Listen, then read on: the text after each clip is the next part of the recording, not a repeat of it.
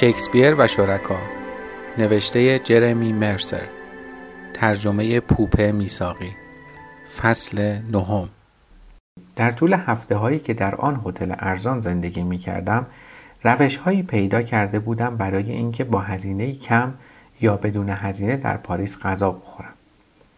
رستورانی در خیابان کلینیانکور بود که شبهای جمعه هر قدر می‌خواستی بشقاب رایگان سبزیجات سرو به شرط آنکه یک نصف لیوان آب جو سفارش می‌دادی.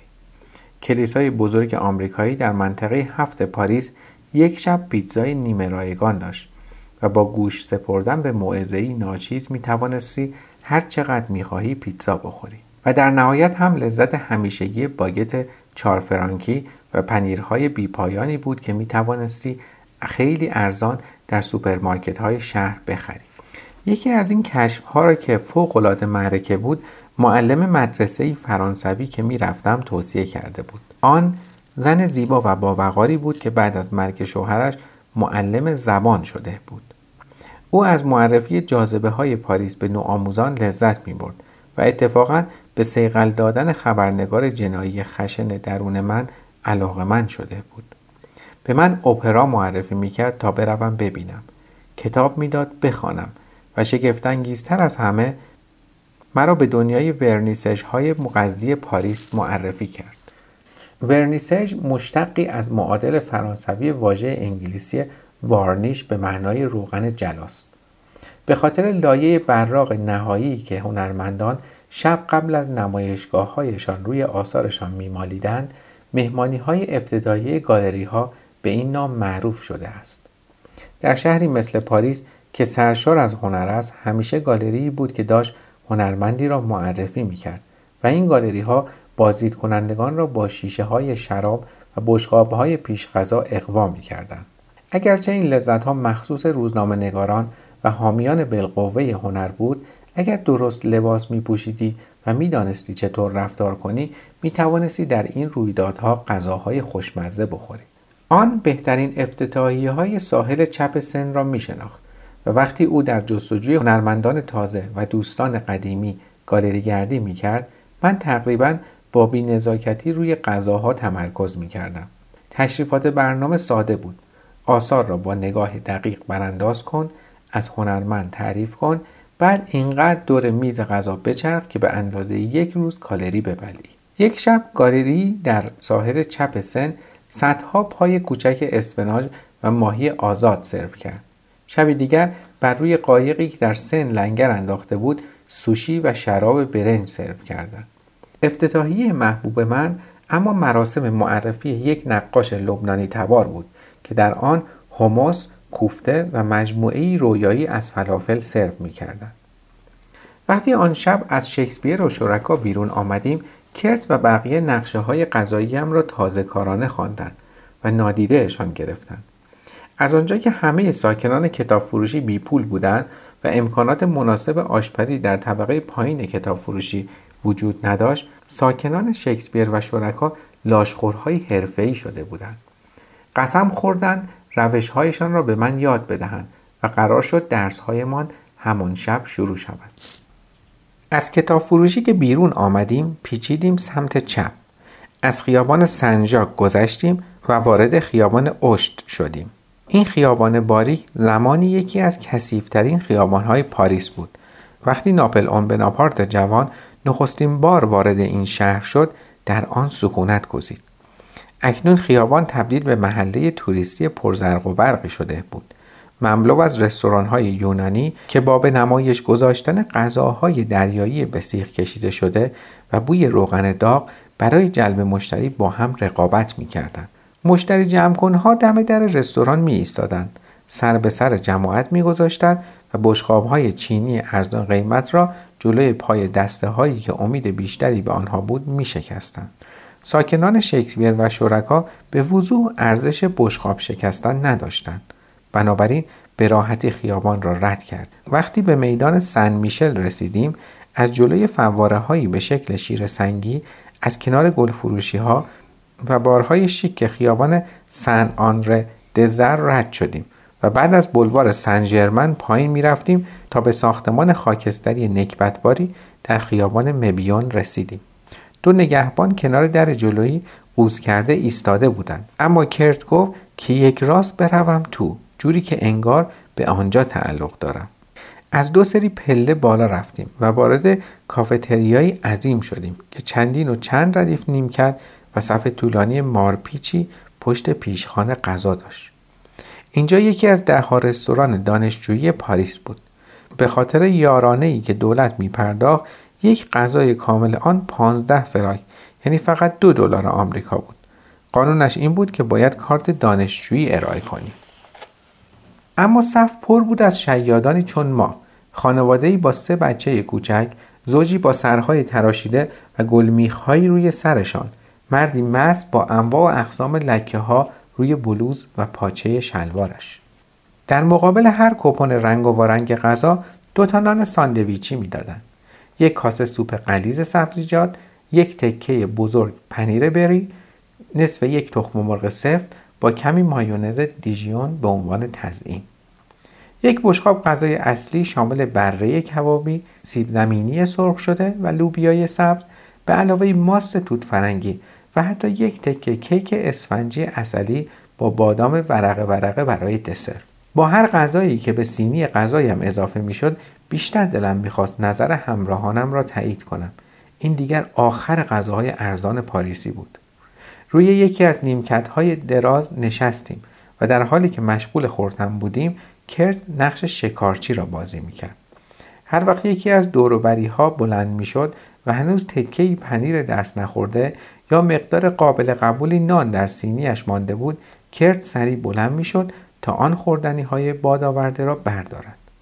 هدف این بود که آنقدر غذای دست نخورده جمع کنیم تا خوردنی های لازم برای شبهای دیر وقت کل اعضای خانواده کتاب فروشی تأمین شود. گاچو توصیه کرد خوب نگاهش کن دفعه دیگه نوبت توه. موقع خوردن این غذای عجیب ابلیمیت راجع به کارم در روزنامه و آزادی مطبوعات در کانادا سوال کرد. همانطور که از لغتنامه ای که آن روز اول روی پایش دیده بودم معلوم بود از چین آمده بود. اما تاکید داشت که چینی نیست بلکه اویغور است که اقلیتی قومی در شمال غربی چین است. بیش از پنج سال به عنوان خبرنگار تلویزیونی و تهیه کننده فیلم های مستند کار کرده بود. اما از سانسور و فشار بر مثبت جلوه دادن خبرها به سطوح آمده بود. دو سال قبل کمی بعد از تولد سی سالگیش توانسته بود ویزا بگیرد و به قطر بیاید. اول در اسرائیل توقف کرده بود و بعد آمده بود طرف شمال سمت پاریس و شکسپیر و شرکا. ابلیمیت شانه بالا انداخت و گفت آدمها فقط اینجا خودشون رو پیدا می‌کنن. حین خوردن احساس سعادت می‌کردم. بخشی از آن ناشی از لذت ساده سیر بودن شکم بود.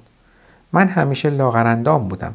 اما با قد 185 سانتی متری هم 77 کیلوگرم وزن داشتم اما در طول آن یک ماه نداری در پاریس در تلاش برای صرف جویی خودم را از گرسنگی هلاک کرده بودم و به جای سه وعده غذا روزی یک وعده میخوردم و وقتی می‌دانستم شب افتتاحیه امیدوار کننده در پیش است تمام روز را روزه می گرفتم.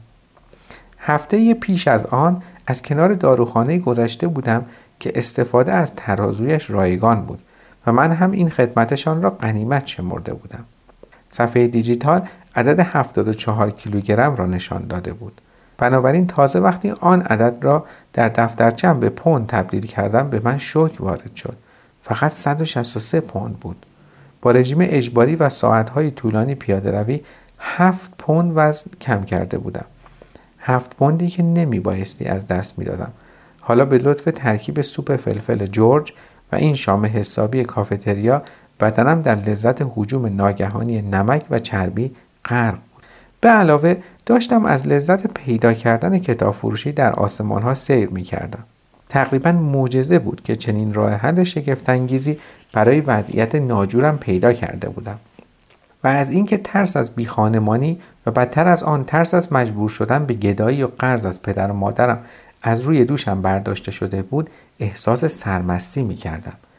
البته اگر موقعیتم را منطقی تحلیل می کردم متوجه می شدم که چندان تفاوتی هم با قبل نکرده است.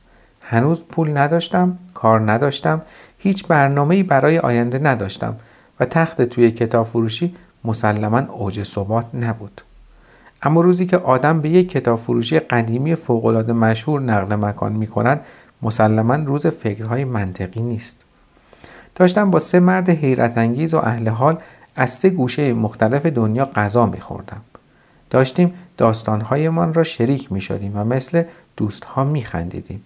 همه چیز رو به راه بود. و هرچند این را به هیچ کس سر میز نگفتم آن شام کافتریا برای من لذت خاصی داشت چون روز تولدم بود 29 ساله شده بودم و با اینکه همیشه از مهمانی بدم میآمد و تولدها را چیزهایی می‌دانستم که مادرها باید جشن بگیرند و نادیده میگرفتمشان خوشحال بودم که تنها نیستم اگر کتاب فروشی را پیدا نکرده بودم آن شب را در اتاق بیروه هتل میگذراندم و جز یک پیاده روی طولانی دیگر فردای آن روز چیز دیگری نداشتم که انتظارش را بکشم دست کم در شکسپیر و شرکا فردا با وعده لایتناهی ناشناخته ها می آمد. وقتی شاممان را تمام کردیم و کیسه کرد از غذاهای مانده سنگین شد خودمان را به قهوه دو فرانکی از دستگاه طبقه پایین ساختمان مهمان کردیم. آن سه نفر راجع به برنامه های شبشان با هم حرف زدند. ابلیمیت در کافه‌ای در آن نزدیکی چینی درس می‌داد. کرت دعوت به شراب زن جوانی را که آن روز در میان کتابهای کتاب فروشی میگشته پذیرفته بود و گاچو باید خود را برای رفتن به ایتالیا آماده می‌کرد. ابلیمیت و کرت اول رفتند و من را با گاچو در سرسرای ورودی کافتریای دانشجویی تنها گذاشتند. آن موقع بود که گاچو رو به من کرد و با همان لحن تهدیدآمیز قبلی گفت هنوز من اینجا رئیسم بهتر اینو یاد بگیری. با وجود روحیه خوبم احساس کردم رگهای گردنم دارند بیرون می‌زنند. من نظریه ای دارم که بسیار مورد علاقه هم است. و بر اساس آن همه بدیها و خوبیهای آدمها را می‌توان به دو دسته کاملا مجزای رفتار حیوانی و انسانی تقسیم کرد. بخش حیوانی نمایانگر قرایز ابتدایی است که باعث می شود بخواهیم به غریبه هایی که وارد قلم امان می شوند حمله ور شویم. با هر جنس معنسی جفتگیری کنیم و غذا و مایملک را برای خودمان جمع کنیم.